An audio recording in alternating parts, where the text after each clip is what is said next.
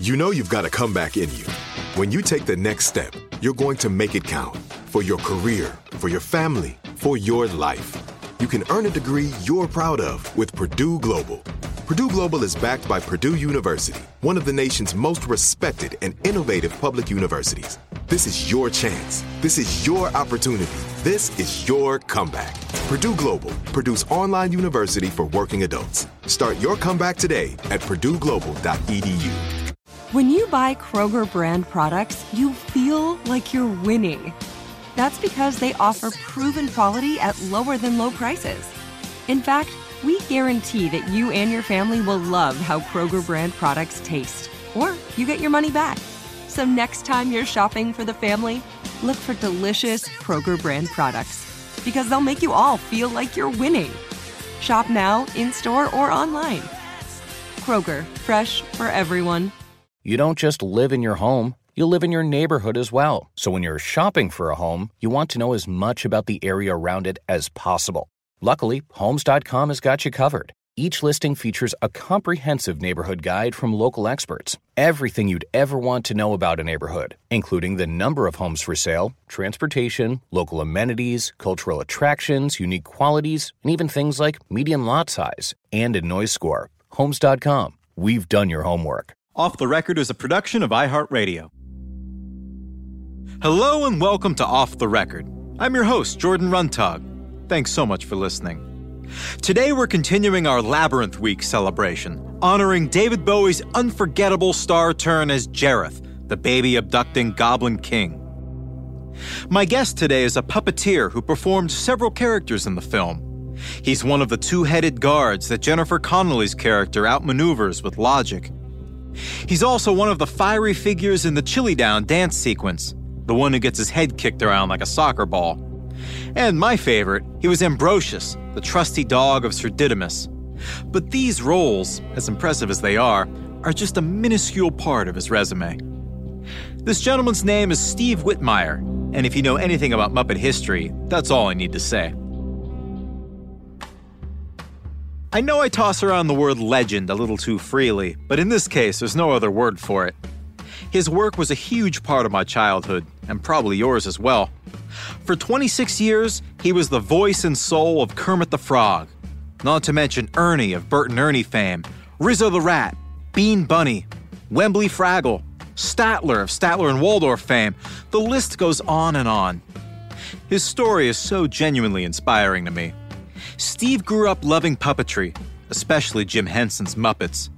After hosting a kids' cable show in his native Atlanta with his puppet Otis, he was invited to audition for his hero. This led to years working alongside Henson on all manner of projects The Muppet Show, Fraggle Rock, The Dark Crystal, and of course, Labyrinth. After Henson's death in 1990, Steve was absolutely gutted. His mentor was gone.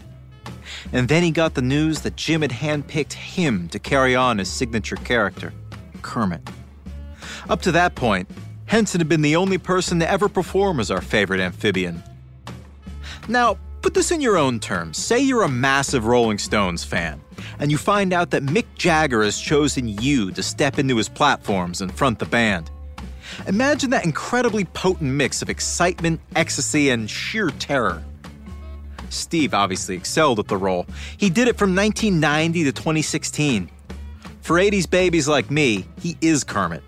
Sesame Street, Muppets Christmas Carol, Muppets Treasure Island, it's all him. And now he's creating new characters in his web based series Cave In, where he voices the hilariously crabby Weldon the IT guy. It was an honor to speak with Steve about Muppets, the cosmic philosophy of puppetry, whether or not it's actually easy being green, and of course his unforgettable encounters with Bowie on the set of Labyrinth.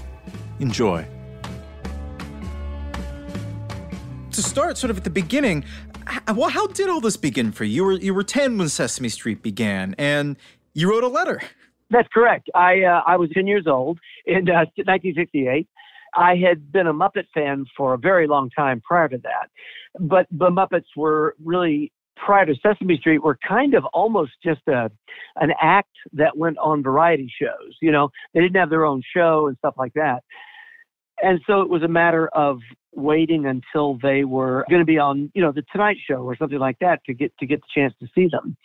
And when Sesame Street happened, suddenly the Muppets were on TV every single day, and I was just at that right age to get, you know, really obsessed and become a, a quite a fan of it.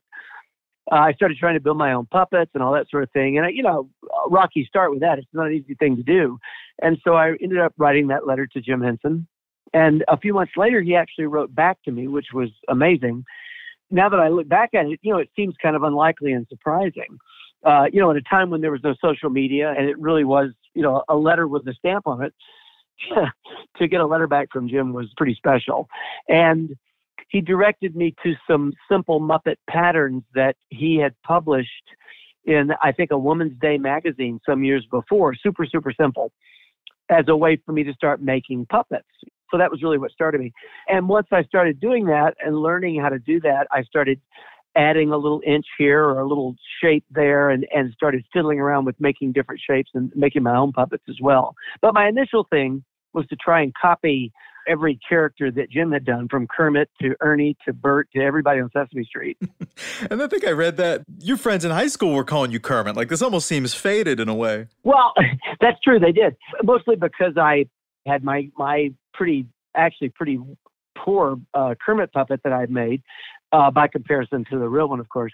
But whenever there were school talent shows or choral recitals or things like that, I took every opportunity I could to be on stage doing something. Not me personally, I was hiding, of course, I was in a puppet stage, but to have a um, an opportunity to do something with puppets for my classmates and stuff like that. So I ended up using Kermit quite a lot the not very good version of Kermit I was probably doing at the time, but it did gain me the nickname. You're working on this this television show in Atlanta, the kid show with, with Otis, and the kids all through town, they're calling in, they're talking to you. I mean, the thing that always boggles my mind about your work is how much improv is involved, especially for something like that. I mean, not only are you giving a performance with your body and doing the voice and doing the vocal work, but then you have to be that quick to like think of what the character would say to these kids.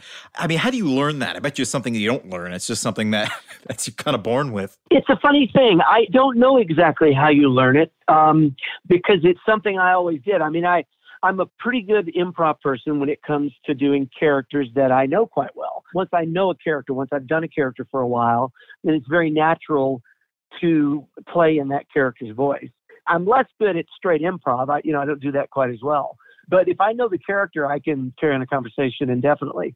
And that really is what I was doing back in the late 70s. What you know, as I was graduating high school and doing that first show. You know, it was more than two hours a day on the air live. Wow. And taking these phone calls. So we had to fill a lot of time with a lot of, you know, a lot, a lot of, a lot of talk. And I, I never gave it a second thought. I just sort of did it.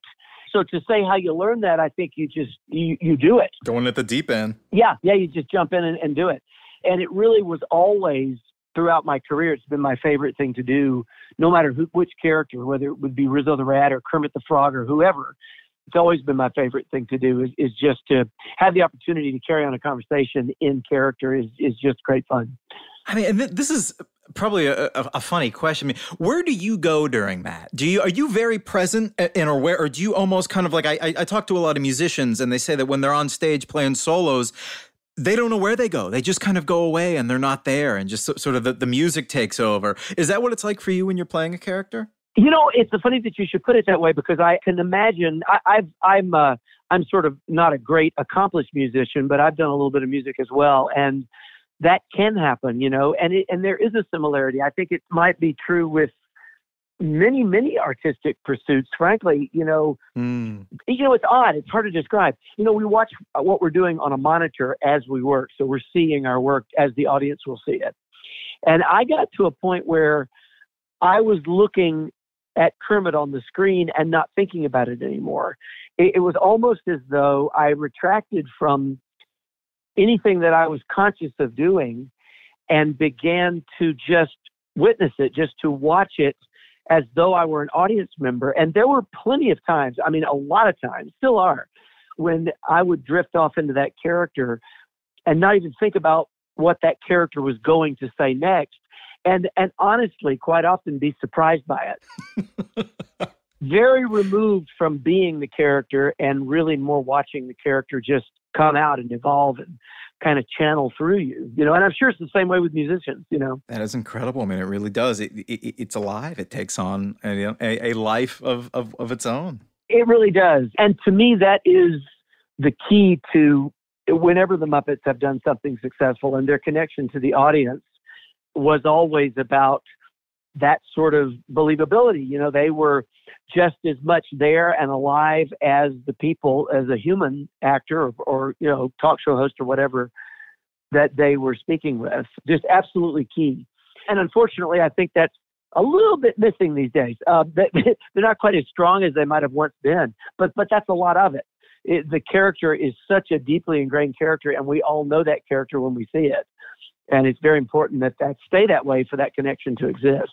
Yeah, there, there are things that the character will and will not do, choices they will and will not make, and yeah, it's it's funny that that is to actually know that character as a real person is definitely fascinating to me. I guess my, my question to you, in sort of a broad sense, is: Is there one thing that separates good puppet performers from from the great is there is there one thing that you can that you can articulate or is it a series of many many many small things that are honed over time you know, it's hard to put my finger on one particular thing. I think it's a lot of stuff. It's really interesting when I, and I don't mean to be critical of anybody's art. I mean, I think people progress at different stages. You learn, everybody starts at square one. Oh, totally. And you learn through this process, you know, whether you're a musician, whether you're a puppeteer, whether you're an actor, whether you're an artist, a painter, whatever. It's interesting when I look at the, a lot of the puppetry that's out there these days, it tends to appear to be a lot like what we were doing back in about 1980. You know, it, it hasn't progressed a great deal in terms of what it is that people are doing in many, many cases. And that's just a matter of time and learning and what style a person wants to do. In my opinion, what always helped me to be the best I could be with puppeteering and, and performing these characters is to put them first. Mm. It really was a matter of looking at those characters as though they were living breathing entities in the world. The minute they become a character franchise, you've kind of lost the point. You know, eh, from the point of view of the people who are producing the material for these characters, they need to be their point of view and their sensibility and the group dynamic of the group of characters needs to be the focus through which you look at everything you do.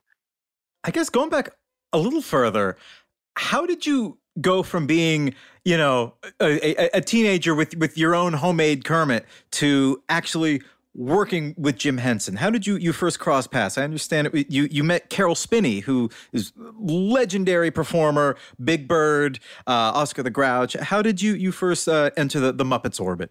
That's exactly how it began. I um, I'm from Atlanta originally. Still live here.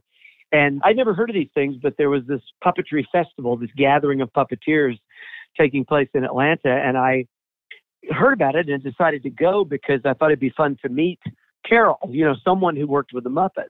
And I was about, I guess I was 17 or 18, and it hadn't really clicked for me that I would be considered for a job. I mean, I didn't go for that purpose.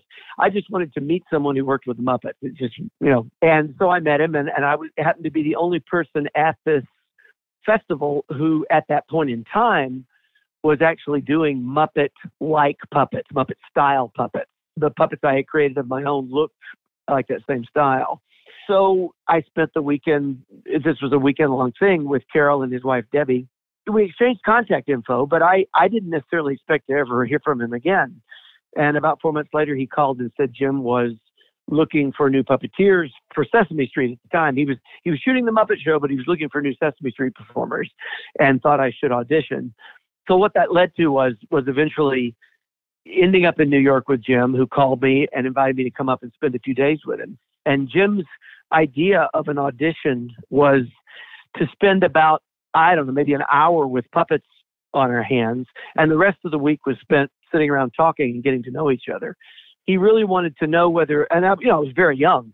I can only imagine what that must have been like, and whether I was someone that he felt would fit in with his group of people. Uh, so that that interpersonal kind of you know connection between the group was super important to him. Yeah, what what was he like as as a person? Well, he was I think one of the best ways to put it might be to say he was an integral thinker. He was someone who seemed to have a pretty good grasp on seeing a situation from multiple points of view and multiple angles. And he was quite a collaborator. He had a great organizational sense in terms of bringing the right people in for the right projects. And he would meet someone in the course of life or, or you know, whatever, and he would maybe not work with that person for four or five years, and but he would remember them. And he would have this thought in mind that, oh, you know, our, this person I met would be perfect for this project. So he's really, really astute at making those kinds of calls on people, you know, stuff like that. And just a terrific person to work with. I always say that I, I don't feel like I worked for Jim. I feel like I worked with him, um, which was really, really special. That's funny because I, speaking to many of, uh, of, of David Bowie's colleagues and friends, they all said something similar about him was that he he was so good at at sort of this almost social alchemy in a way. Like he he would he knew how to put a team together and even if it could be years down the road, he would remember people and think, "Oh, that person would be perfect for for doing xyz and and that's why whatever he was involved with was so good was that he brought in people didn't tell them what to do let them be themselves and bring their most authentic gifts to the project. And that was uh that was really special. Yeah jim jim was a bit like that. He would come in with a vision and an idea quite happy for everyone to have their particular input in that project. You know, he was the final arbiter of what we actually did and didn't do, but more often than not, he, he gave us an enormous amount of freedom just to add our, you know, our, our thing to whatever it was we were doing. At what point did David get involved with with Jim for the uh, for the labyrinth projects? I know it sounds like that had a long gestation period. Yeah, you know, I can't give you a, a definite answer on that. I'm not quite sure. I do know that when he began talking about labyrinth, and sort of sharing it with us. He'd been working on it for a little while at that point. And when I say us, I mean the puppeteers. You know, I remember a particular conversation. We were in Toronto working on some other work, and he said um, something to, I'm paraphrasing, but he basically said there were a couple of people he was looking at for the role of Jareth. One of them was David Bowie and the other was Sting. I remember ha- very distinctly having a conversation with him where I said, well, you know, I, I think Sting is amazing, but I sure hope you go with David Bowie if he's willing to do it. And hmm. Jim said, no, no, I, I hope so too. And, uh, you know, it's a matter of whether he, he's, he's going to be interested or not. You know, that was pre asking, I think, or pre getting an answer. But I was, I mean, I was just a massive fan of David Bowie from the time I was in high school. You know, Ziggy Stardust was that that whole album was just a trademark time. I mean, it was just it was the music that I did in my high school rock bands, you know. So it was a very big deal, very big deal to me to have the chance to meet him and work with him. oh man, I, I can only imagine. I mean, when did you first meet? You know, I have a few embarrassing moments in my life. This is one of them. Before we started shooting, uh, we were rehearsing some things. We were there for maybe a week before the shooting began. And um, Jim decided to have a gathering at his house in Hampstead. We all go in. Bowie, David Bowie's going to be there. Jennifer Connelly was there. The cast, you know, the, the main producers and people, and you know, all of us puppeteers.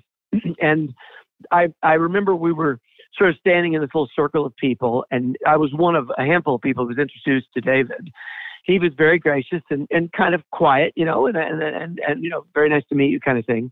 After a moment, I said, "You're going to have to." I was very young as well you're going to have to forgive me just a little bit if throughout the first couple of weeks we're shooting together, if you catch me staring at you, I don't mean anything by it. I'm just such a massive fan. and he, oh, that's nice. He smiled, but he also took a step back. and I remembered it. Okay. And, and, then shortly after, he accused himself. And I remember thinking, "Oh my God, I've blown it. I have I have made a complete fool of myself in front of one of my heroes with this fanboy thing, and now I'll, how can I go in and work with him? You know, so, so that was actually the first meeting. And then we go in and begin the work. You know, we're working on labyrinth, working every day, and seemed fine. We were working okay. But one day, for some reason, so we go we go to the dailies every day. They you know we see the work we did the day before. We're leaving the Daily Theater. I'm working. I'm walking back to my dressing room with a, hand, a handful of puppeteers. We're all going to gather our stuff to go home. and somebody ran up behind me and put, you know, like you might run up behind somebody, put both hands on their shoulders and kind of jump off the ground and really press on their shoulders for a second, you know, just to sneak up on them. Yeah. It was David Bowie. and I had absolute, I, I don't know why in that moment he chose me, but he came to me, put hands on my shoulders, looked, you know, um, with all the other puppeteers and said, Hey, I'm going, you know, he still has makeup on from the day as, as the character. He said, I got to go up and get all this makeup off. Why don't you come up and we'll sit around and talk for a while? What? And I was flabbergasted. I don't know why he chose me in that moment, but he did. So that's exactly what we did. So I didn't drive in the UK at that point because I had never driven. I was a little bit afraid to be on the other side of the road. So I, I didn't have a car. My one way to get home was that every day they sent a minicab for me, like a little car that this guy would drive me home. And we're working in Elstree, which was quite a distance from where I was staying. So, you know, I had like one shot to get home.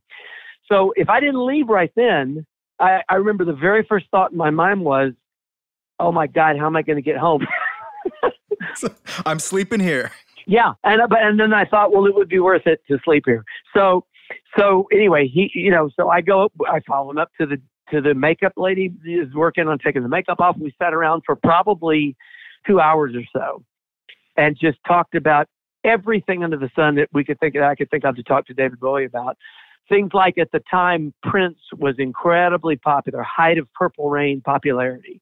We talked about Prince.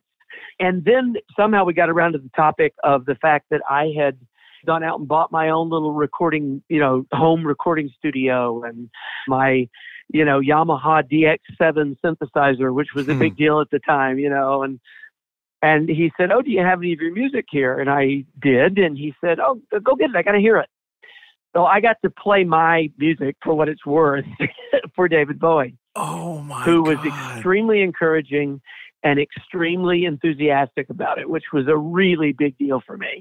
And he complimented me on it. You know, I mean, like like it seemed very like sincere compliments. I don't think he would have done that just to be nice. You know, he wouldn't have said anything bad, but he also wouldn't have gone out of his way to say, "Well, that's that's really quite good." You know, he wanted to know the lyrics. He really was in tune to it. So that was a, a very big deal for me. And then I, as as I recall, the um, the woman who was doing the makeup actually gave me a ride home, so I didn't get stuck there. so yeah, this sounds like a top three, maybe even top two life moment ever. I mean, good lord, that's incredible. it was a pretty big deal. And, uh, you know, obviously I will never forget that, how nice and gracious he was to me. And of course, then we worked on set and had a great time. You know, these silly characters that we were doing together, you know, along, playing alongside him when he was singing. Just a wonderful guy. And I, I was very surprised. And then, you know, I ran into him a couple of times after that, just because of the connection. I was able to get tickets to a, to a concert or two, and I got to pop backstage and say hello, you know, things like that. But that was really my moment was that evening when he decided he was going to spend some time with me, you know, for whatever reason. I mean, he probably remembered what you said to him the first time he met, and that was like that was the moment he had, he, he had the time, I guess. I, you know, maybe so, maybe so. We had spoken briefly on the set just in the course of working, but it was really about the work. So yeah, who knows?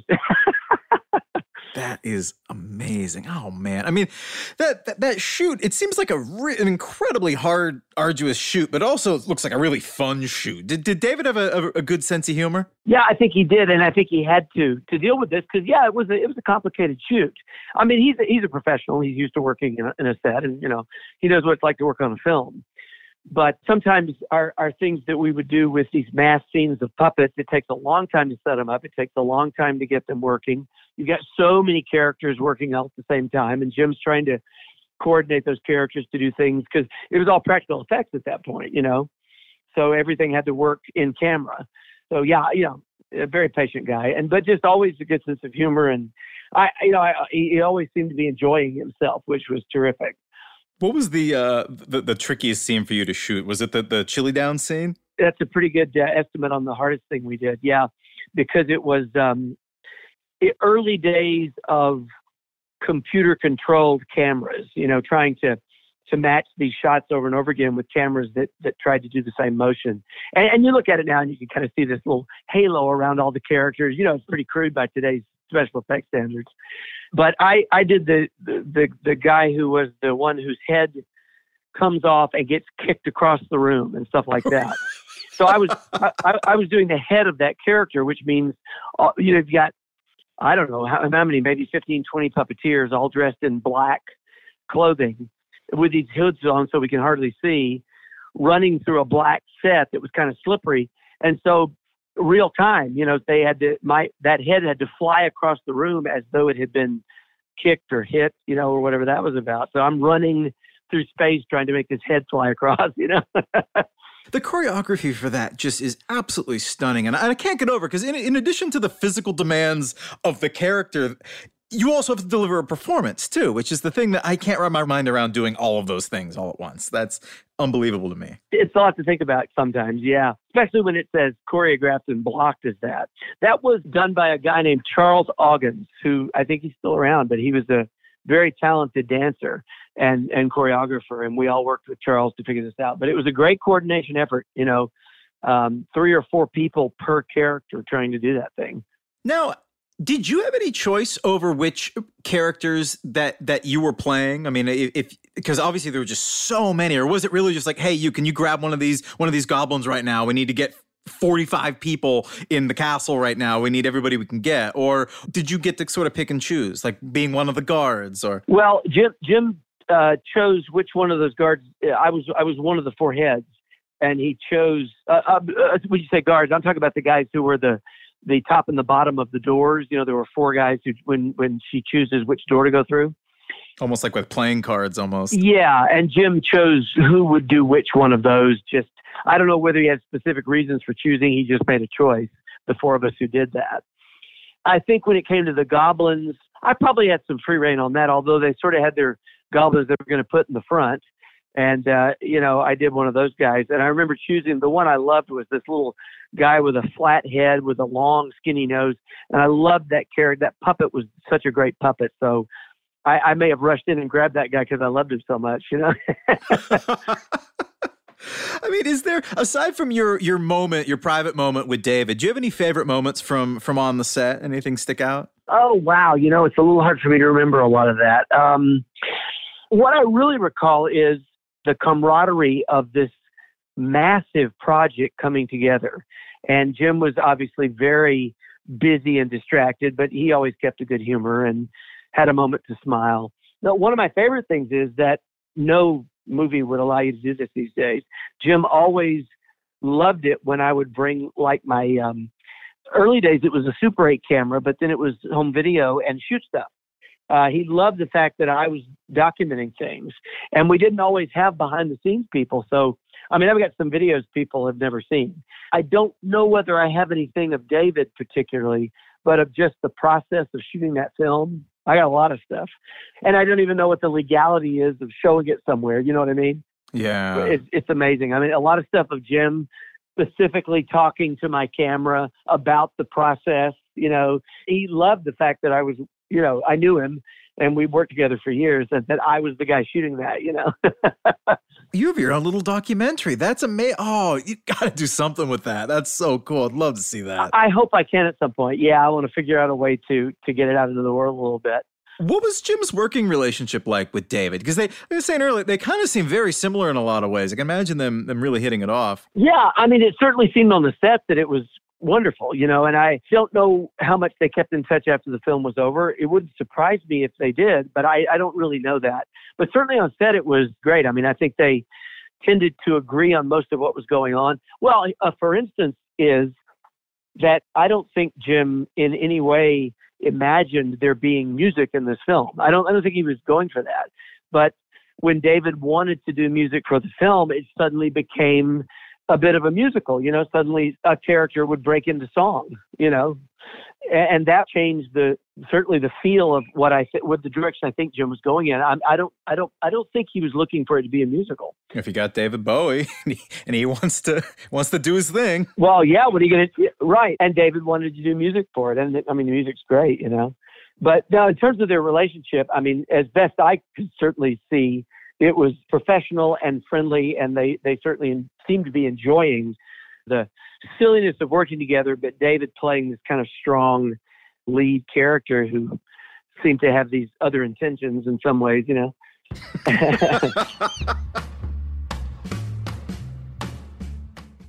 this is it. Your moment. This is your time to make your comeback with Purdue Global. When you come back with a Purdue Global degree, you create opportunity for yourself, your family, and your future. It's a degree you can be proud of, a degree that employers will trust and respect. Purdue Global offers working adults like you over 175 flexible degree programs to meet your specific career goals. These include associate, bachelor's, master's, and doctoral degrees and certificates. Purdue Global degree programs range from nursing to business to communication and more. Whatever your interest, we have the degree that will move you forward. You have the knowledge, you have the experience. Now it's time to get credit for the work you've done and earn the recognition you deserve with Purdue Global. Purdue's online university for working adults. You know you're worth it. We do too. So don't wait another second to get the degree that will take your career to the next level. Start your comeback today at purdueglobal.edu. Hi, I'm Giancarlo Esposito, and I'm here to introduce you to my character, Gray Parish, from my new series, Parish. Yeah, I can drive. My character was a getaway driver. Yeah! I'm retired from life. You know that. His business is failing. His house is going up for sale. He is the everyman. Tell me about this driver job. We got a lot of action in this show. We have moments of real danger, and we want to feel as if anything could happen. Gray is invited to drive for this man. He's invited to make money, and he quickly realizes this is not the right thing to do. I did what you told me to and he's in a world over his head. Now, let's go! He will try to do what's right and seek justice. Parish, all new Sundays at 9 on AMC and stream on AMC Plus. With AT&T in-car Wi-Fi, elevate your adventure by transforming your vehicle into a reliable Wi-Fi hotspot. Connect up to 10 devices up to 50 feet away from your vehicle, making it ideal for camping and road trips. Don't miss out on the fun. Embark on your next adventure today. Visit att.com slash in-car Wi-Fi to check if you're eligible for a free trial. Always pay careful attention to the road and don't drive distracted. Wi-Fi hotspot intended for passenger use only when vehicle is in operation. Compatible device and vehicle required. What was uh, David and Jennifer Connelly's uh, friendship like? Like, what was their? Were they? Was he sort of like? Were they friends on set?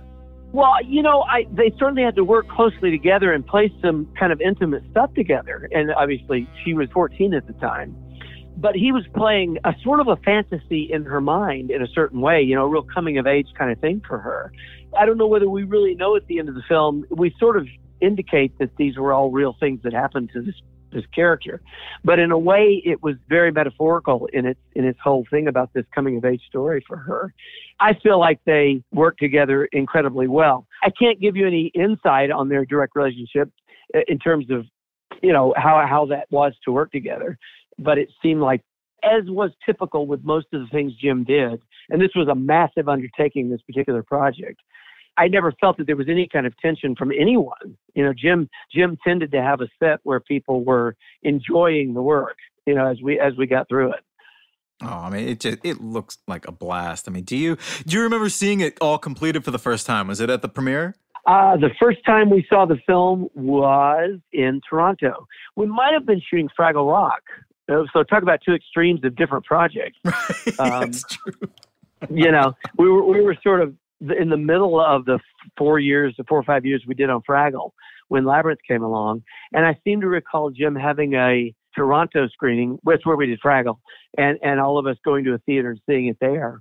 I mean, I was blown away by it. For me, I loved it immediately because I, I loved everything about it from David. And, you know, I was also a big Rocky Horror fan. Oh, my God. Yeah. I felt like there were some parallels between Tim Curry's character in that and what David was doing, even though it was very, very different. But this powerful sort of figure with sort of this almost like a sexual tension thing going on. There seemed to be some similarities, and I, I loved everything about it. I can't tell you. I, I can think of at least a dozen women in my life that say that their first crush was David Bowie in that movie. Well, you know, I guess so. And it's really interesting. I do I do comic cons these days quite often, and the number of people, the cosplayers who come through dressed as the two characters, you know, the Sarah character and David's character. And oftentimes it's two women doing that. A lot of women dress as him in that film. You know, it's a very kind of an androgynous character, but a lot of his stuff was that way, you know. yeah, there are actually, I, I, have several friends who've just dressed up as Jareth for Halloween too. Yeah, yeah, exactly. Exactly. I mean, there's so many things that you've been involved with that that just means so much for so many people. I mean, you know, of, of course, obviously Kermit. I mean, how did you receive the news that you were I don't even know what the word is, to, the, the, phrase would be, just to, to to now inhabit that character. Kermit, you mean? Yes. Yeah, it was pretty shortly after Jim's death. You know, we were all going through an incredible period of just down depression, mourning. You know, terrible, terrible thing. But it wasn't too long after that because Jim's family was still in the process of theoretically trying to make the deal work where he was selling his company to the Walt Disney Company, uh, which fell apart at that point. It didn't happen. But everybody was making a go of it. I mean, the plan was to go ahead with that. So Kermit needed to continue to exist. And from what I gather, although he and I never talked about it, Jim had knowing that he was going into Disney, he was sort of like John Lasseter became. He was going to be this new mm. creative force within Disney. Um, many, many projects and ideas were being run by him for his thoughts. He was going to be the real, a real creative force within Disney. And I think he felt that he might suddenly be in a position where he, he simply didn't have the time to perform Kermit anymore. Uh, and he'd been Kermit for 35 years at that point. So rather than Kermit go away. And it wasn't like he wanted to hold open auditions, as was Jim's way of doing it. He wanted to pass it on to someone that he felt could handle it, I guess. And evidently he felt that about me because he had mentioned it to a couple of people, to his wife Jane and I think Frank Oz and a few other people, but a small group that in the event that he was not able to continue to do it, he was thinking about asking me if I would give it a shot. Jim was the only person who ever did Kermit. We we all did our characters, and nobody else did our characters. So to suddenly be told that was a big deal, you know, obviously, and very scary uh, to me and and intimidating. But I immediately said I would give it a try. I mean, was, I mean, the way it was put to me was, "Would you like to try it?" And I immediately said yes. But it was an incredible honor and uh, just really scary at the same time, you know. I cannot even begin to imagine. I mean, what was it like for you when you were handed? I, I don't want to call him a puppet because that seems real disrespectful. But when, when you were handed Kermit yeah. for the first time, he was yours. What was that? Do you remember like like having him in your hand for the first time and knowing that this was now a part of you? I had stood in for Jim like once or twice but but I mean that's all that means is I put the puppet on while he did another puppet and then he immediately took it back and you know he would dub the lines later. So it felt like I'd never had the puppet on before. But really the first time I had any contact with the actual physical puppet after Jim's death and knowing that it was now up to me to try to make it work was very private. I mean, they actually uh, sent me a Kermit puppet um, within weeks after Jim died, and we talked about this. Wow. For me to begin to fiddle around with it. So it came to my home, you know, in a box, you know. And, um, you know, I remember very, very specifically that when I took the puppet out of the box, it smelled like Jim. Wow. I mean, I don't even know what that means exactly. Jim didn't smell, but you know what I mean? You, you, you have a sense. Right, yeah. You know, it, it was the last puppet that he had used. You know, we had worked together just a few weeks before. I remember it so well. And I, I put the puppet on and I'm, I'm standing in my bedroom in front of a dresser mirror, you know, and I, I knew how to make a puppet work. You know, I'd done that a lot by then. So I remember holding it up to the mirror and having Kermit look at the mirror and sort of then as though he was looking at, we were looking at each other in the mirror, you know, and then, uh, you know, my hand turned Kermit's face toward me and I really, it was, it was uncanny. I got this sense of, it was almost like Kermit was saying to me, "Okay, well, go on, say something. You know, you've got to you got to do the voice." And it completely freaked me out. I, I, I took the puppet off. I put the puppet in another room, and I didn't go near it for about three weeks. uh, it was a very weird, weird kind of you know strange moment. And eventually, I remember Brian Henson uh, I think it was Brian who got in touch with me and said, you know, how's it going? We sort of need to. It, would be good for us if we could see something that you're doing, you know. and I so I put together a tape of me singing. I think it was not. It's not that easy being green. They sent me a track, and I recorded my voice on top of it, and uh, then shot it. I mean, I don't think I ever sounded exactly like Jim, but I realized quite early on that the most important part of this process was going to be to make sure Kermit stayed who Kermit was, that the character needed to be consistent. Mm. And I mean, I just knew that. And the fortunate part for me was that I, at that point, I worked with Jim for a little over 12 years. And beside him, almost all the time when he was doing Kermit, doing other characters or assisting him with Kermit or something like that. And so I really had a sense of where Kermit came from from within Jim. You know, that was super important. The things that were affectations of Jim's that were really Jim that became Kermit and how that seemed to happen, you know. So those were things I was able to recall uh, my own experience of that. And then I could have watched YouTube videos all day long of the work that Jim had done, and it would not have given me what I really needed, which was that interior, you know, origination point from Jim. So that's really the only way it would have been possible.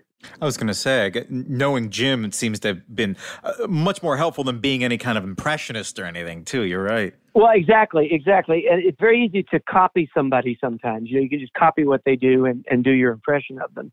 But I knew from doing my own characters, you know, because I'd done a number of my own characters by then, that to do that would mean that Kermit would become very stale very quickly, and he would just be a copy, he'd be, you know, be a parrot. And I didn't want him to be a clone of Jim he needed to be based on that, but he needed to evolve. He needed to continue to grow. Otherwise, he wouldn't be viable as a character going forward. I almost imagine be like a jazz player getting a, a lead sheet to a to a jazz standard. You got the chords there, you got the basic structure, but then you veer off of that and you make it your own and you do your own thing. You put your own inflections on it. It's a funny thing. I hadn't thought about it until you said it just then. The natural way that we would all make that statement is to say, you know, you start with the basis in something and then you make it your own. And that, and that's true. But it really what it boiled down to was to start in the basis of Jim's Kermit, keep his influence a part of it, rather than make it my own. It, it's almost as though I was just trying to allow Kermit to continue to grow. And that really came in handy in the first couple of projects we did shortly after Jim's death. One of them was the Muppet Christmas Carol, and the other was uh, Muppet Treasure Island both were cases where sort of playing Jim, playing Kermit, but then Kermit was hmm. playing an additional role. It wasn't really Kermit, you know. He was um, other characters within those stories, so that was kind of a challenge too. It was like three times removed, you know. oh, I can only. I mean, we just watched Muppets Christmas Carol this year. I mean, I was I was actually thinking of that watching it, like, oh my god, you're right. This is Kermit as Bob. This is Bob Cratchit as Kermit. Or wait a minute, now I know I'm confused. well, Kermit exactly. as Bob Cratchit. Exactly. Yeah. that was my first really major thing as Kermit after Jim's death, and um, the, it was the right tone and the right type of project. And the Muppets were, I think, very well cast in that. Kermit was the right character to play that character. You know. and you were Beans as well, right? Bean Bunny. I was Bean. I was Rizzo as well. Rizzo with Gonzo is one of my guys, and yeah, many many things um, Bean, Bean, Bean is my, my favorite in that, and I, I still I, I, I get choked up to this day. Yeah. I first saw this movie when it came out, and I was like five years old. Whenever the camera pans over to, to, to Bean Bunny and the when he's sleeping outside in oh, the yeah. cold, yeah, I'm like oh, I can't I can't handle that. To this, I'm 33 years old. I can't. His little shivering thing, yeah, I, I love that. I mean, it's a nice little moment, but it kind of gets the point across, you know. God, how does that feel for you? I mean, these movies, you know, I mean, I'm sure you get this all the time in, in many different ways from people who are much more articulate than me. But I mean, these these movies, these characters, these moments, they're a huge part of my life and uh, millions and millions of others. I mean, how, does it feel to know that you've had that kind of impact on, on on people? I mean, every year at Christmas, we watch this movie with my family, you know, my girlfriend, and it's just it's really special for us. What's that like for you? Yeah, it's a funny thing, you know. Part of the reason why I love doing the the Comic Cons is because I get to meet so many of the fans. You know, when we were doing this work over the years, we worked in a studio, kind of in this vacuum. You know, we didn't have a live audience, and you didn't mm. see people. And pre-internet, you know, you got the feedback that you got, but it was a little bit different than there was no social media or anything like that. You don't know what people are thinking. You know what the reviewers are thinking, but that's about it. So it's gratifying to know that. There was a documentary done some years ago about George Harrison, and I believe Martin Scorsese directed it. It's a great documentary. Living in the material world, one of my favorites. Love it. And forgive me, but I always get from Monty Python, I get Terry Jones and Terry Gilliam mixed up because of their names, not because of what they look like.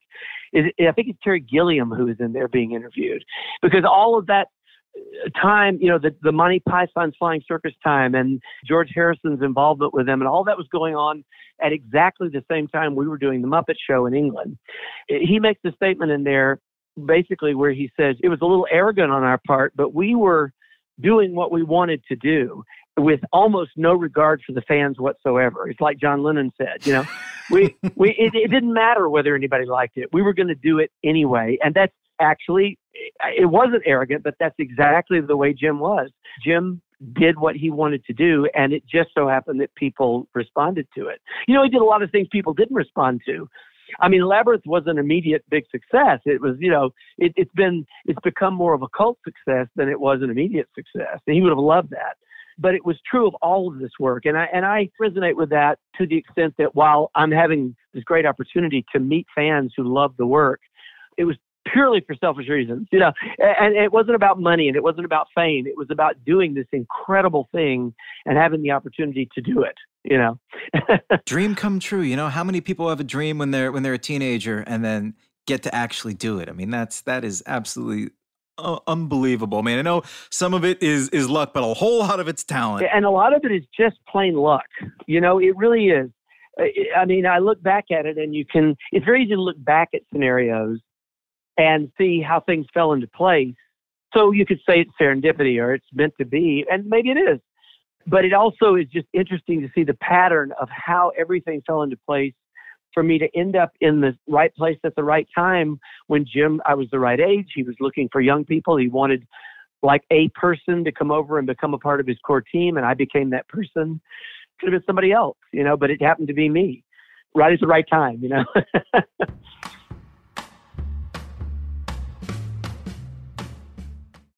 this is it, your moment this is your time to make your comeback with Purdue Global. When you come back with a Purdue Global degree, you create opportunity for yourself, your family, and your future. It's a degree you can be proud of, a degree that employers will trust and respect. Purdue Global offers working adults like you over 175 flexible degree programs to meet your specific career goals. These include associate, bachelor's, master's, and doctoral degrees and certificates. Purdue Global degree programs range from nursing to business to communication and more. Whatever your interest, we have the degree that will move you forward. You have the knowledge, you have the experience. Now it's time to get credit for the work you've done and earn the recognition you deserve with Purdue Global, Purdue's online university for working adults. You know you're worth it. We do too. So don't wait another second to get the degree that will take your career to the next level. Start your comeback today at purdueglobal.edu. Hi, I'm Giancarlo Esposito, and I'm here to introduce you to my character, Gray Parish, from my new series, Parish. Yeah, I can drive. My character was a getaway driver. Yeah! I'm retired from life. You know that. His business is failing. His house is going up for sale. He is the everyman. Tell me about this driver job. We got a lot of action in this show. We have moments of real danger, and we want to feel as if anything could happen. Gray is invited to drive for this man. He's invited to make money, and he quickly realizes this is not the right thing to do. I did what you told me to. And he's in a world over his head. Now, let's go! He will try to do what's right and seek justice. Parish, all new Sundays at 9 on AMC and stream on AMC Plus. With AT&T in-car Wi-Fi, Elevate your adventure by transforming your vehicle into a reliable Wi Fi hotspot. Connect up to 10 devices up to 50 feet away from your vehicle, making it ideal for camping and road trips. Don't miss out on the fun. Embark on your next adventure today. Visit att.com slash in-car Wi-Fi to check if you're eligible for a free trial. Always pay careful attention to the road and don't drive distracted. Wi-Fi hotspot intended for passenger use only when vehicle is in operation. Compatible device and vehicle required.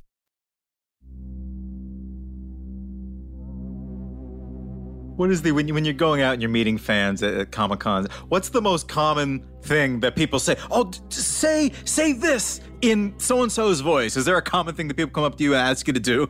People do ask me to do the voices, and and I I actually rarely do it. I usually tell them, you know, I really I really don't do the voices outside of when I was performing the characters. You know, uh, trying to let people down. But I I would say the most common thing they say is quite similar to what you were stating. And it's always great to hear it. And that is that this is such a huge part of their lives.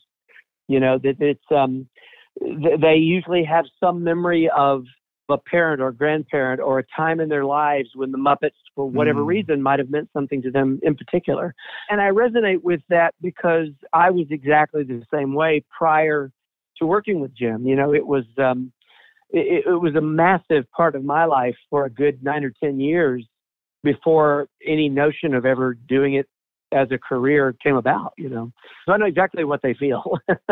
There's a connection. I used to look at the Muppets as a kid. I didn't realize this at the time, but I know it now. I think the audience was looking at these characters as uh, you know, you sort of saw past them to the person who was performing them because they because they were a unique aspect of whoever that performer was. You know, it was a particular performer. They didn't switch around characters and that person would potentially be that character for their whole life, if, as far as Jim was concerned. So the connection is through the puppets to the performers between the audience and the performer, like any other performer. You know, it's like it might be through music to a musician. You know, it's a very similar kind of thing. And Jim was not extremely precious about the characters. He he really seemed to look at at the Muppets as the puppet. You know, the puppets were tools tools of his artistic expression, like a paintbrush, or or if he'd been a carpenter, you know, Kermit might have been a hammer, you know, or a guitar. Yeah, yeah, yeah. You never know. wow, that's that's such an interesting way to put it. I never thought of that. I was going to ask you, and I know you're, you're going to think I'm a crazy person for asking this, but like, what was your relationship like with the figures themselves? The fact that you had Kermit shipped to you, like, boggles my mind because I think, oh my god, it's just it's the kind of thing that would be sent with like armed guards and in like some kind of special truck, like you know, on loan from the Smithsonian or something. Like, did you have a special place for it? Did you, or was it like you just said, was it just a tool and you just kind of put it over there when you were done? And that was yeah, kind of it? I, I, it kind of was that. It's really interesting thing with puppeteers, and, and I'm sure there are ways to relate this to other art artists and the type of work they do with whatever the tools of their trade are. I had built so many characters, and when you start with a concept for a character and you build it from the inside out to be whatever it's going to be, that you always have that objective view of it along with the subjective view from the point of view of the character. So I could look at Kermit differently when Jim was doing Kermit to a certain extent I'll give you an example. We never talk to our characters. We don't relate to the characters like we sit there and talk to the puppets. You know, we they they we put them on. And we do what we do, and we have a great time doing it. We stay in character, and they say cut, and we keep going for ten minutes, you know, stuff like that. But it is all about just us doing a performance with the characters. We don't feel like we have a a separate relationship with the characters per se. But I remember one time I walked on the set and Frank was doing Piggy, and for whatever reason, Miss Piggy looked at me and said, "Oh, hello, Stephen," and it was so cool. and, I, and I mean, by by this point, by she this, knows my name. Yeah, by this point, I had been working with the Muppets, uh, puppets forever. You know, I mean, I've been doing puppets for 20 years, and with the Muppets for five. So, but it was still there was something cool about Miss Piggy speaking to me because Frank wouldn't normally do that. It's just something that came out of his mouth. You know, I happened to walk on the set. You know. but I totally get that. Yeah, I know what it feels like. You know, it's just not the normal way that I would look at it. You know. it has been such a, a joy talking. Before I let you go, I want to talk to you about the new series that you're doing, Cave In, featuring this amazing character, Weldon the IT guy, an internet troll. Tell me, tell me more about about your new series. so Weldon basically came about after I was no longer a part of the Muppets, and I was thinking, well, you know, I, I know that to do this work from doing series over the years, that if you walk away from doing it for a while, it's like getting back on a bicycle. You know, you can still ride, but it takes a minute to get your balance. So I thought, I want to look for something that that basically I can do on little to no budget that just keeps my skill set growing. You know what I mean? It keeps me sharp with the puppetry, the improv, and all that stuff. So that's how this came about. It seemed appropriate. You know, well, it's really a return back to you were talking about this kids show with Otis thing that I did 40 years ago. It's very much the same kind of thing, only instead of people calling in on the telephone, they now call in on Discord. You know, this is uh, via the internet. The basic point of the show was is for this character to have exchanges with whoever's calling in. Therefore, most of the material just comes out of the conversation. And some of it gets really slow and boring. I usually go back and edit the shows after the live stream. What we post is a slightly tightened version most of the time. But that's the fun of it, you know. And, and I've got this kind of, it's funny because certain people out there who watch this character have almost become cast members. I mean, they're, they're you know, they, they call every month and they're almost a part of the show. So we expect for them to check in, you know. It is a real undertaking to do this uh, as simple as it is in concept, it actually I overcomplicate it like crazy because I care about the production values on it. You don't you don't do what I did for 30, 40 years and then just do something that's tacky. I'm trying to do something that's got right. some production value to it. So we do these production numbers that run in every show. They can be anywhere from two to uh, we've done some 10 minute long narratives. I have one puppet that I built, which is Weldon. So Weldon is um, plays all the roles in all the production numbers we do if there are multiple characters. I've always loved shooting against green screen and what can be done in terms of of placing characters, you know, into scenarios, into sets, into places. So that's a lot of what we're doing. I'm lucky to be working with a young man named Liam Nelson who uh, has his own production company, uh, New Haven Productions. And so the studio we work in is a tiny little space, uh, but we're able to do some pretty ambitious things in here, you know. and and I'm loving it. I mean, it's a fun little character to do, and you know, I'm also developing some other things too. But it takes a while for those things to get off the ground. Some of it is with former colleagues who I've worked with who really want to work together, and uh, some other ideas that will be probably bigger shows, but also bigger shows cost more money. So, you know, we have to pull all that together, you know. Oh, it is it is hysterical. I I watched a few episodes before speaking to you, and it is it's so great. I really love it. I'm I'm so excited to see what you're gonna do next. Also, that's so exciting. Oh well, thank you. I'm and I'm glad we talked about it. And um, you know, I, I'm really mostly doing it a, as a learning experience. And and by the way, one of the I mean, it's not just the puppetry. I'm I'm doing everything. I'm writing music. I'm playing the music and recording it. Any any music you hear on there, I do. And and all of the editing and, and most of the writing, although I have Jim Lewis, a former colleague who works for the Muppets, is helping me produce it. So I've been around those things my whole life, but I'm really learning the practicality of doing it now.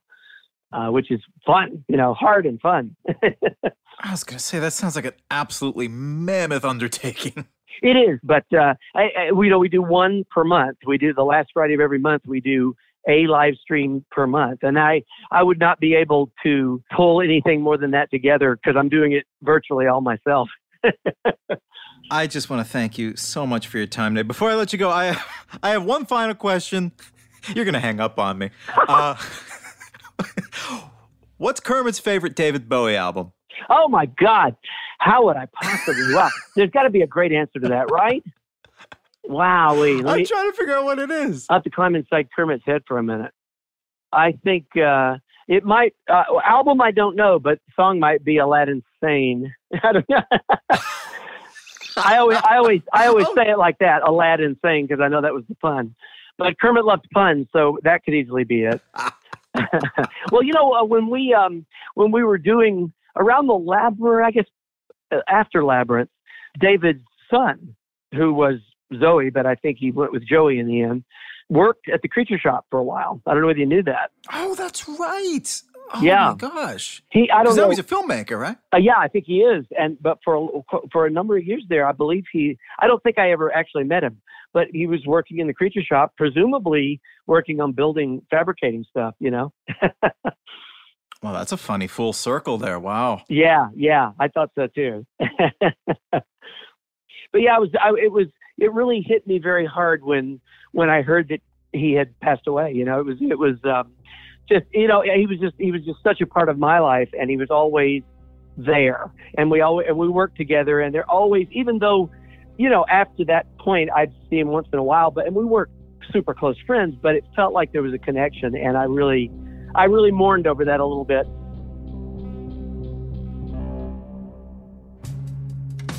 Off the Record is a production of iHeartRadio. If you liked what you heard, please subscribe and leave us a review. For more podcasts from iHeartRadio, visit the iHeartRadio app, Apple Podcasts, or wherever you listen to your favorite shows.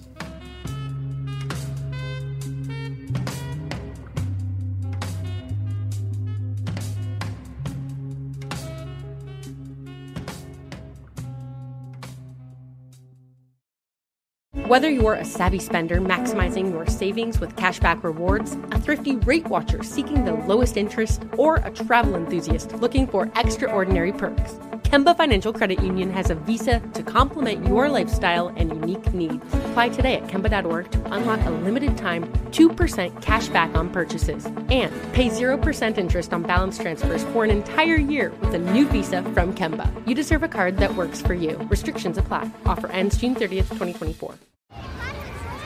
Hey guys, back at the playground again, huh? Yep. You know what this playground could use? A wine country. Heck yeah, and some waves so we could go surfing. Oh, yeah. love that. A redwood forest would be cool. I'm in. Ah, ski slopes. Let's do it. Um, can a girl go shopping? Yeah, baby. Wait. Did we just invent California? Discover why California is the ultimate playground at visitcalifornia.com. For the ones who work hard to ensure their crew can always go the extra mile, and the ones who get in early so everyone can go home on time, there's Grainger, offering professional grade supplies backed by product experts so you can quickly and easily find what you need. Plus, you can count on access to a committed team ready to go the extra mile for you. Call, clickgrainger.com, or just stop by. Grainger, for the ones who get it done.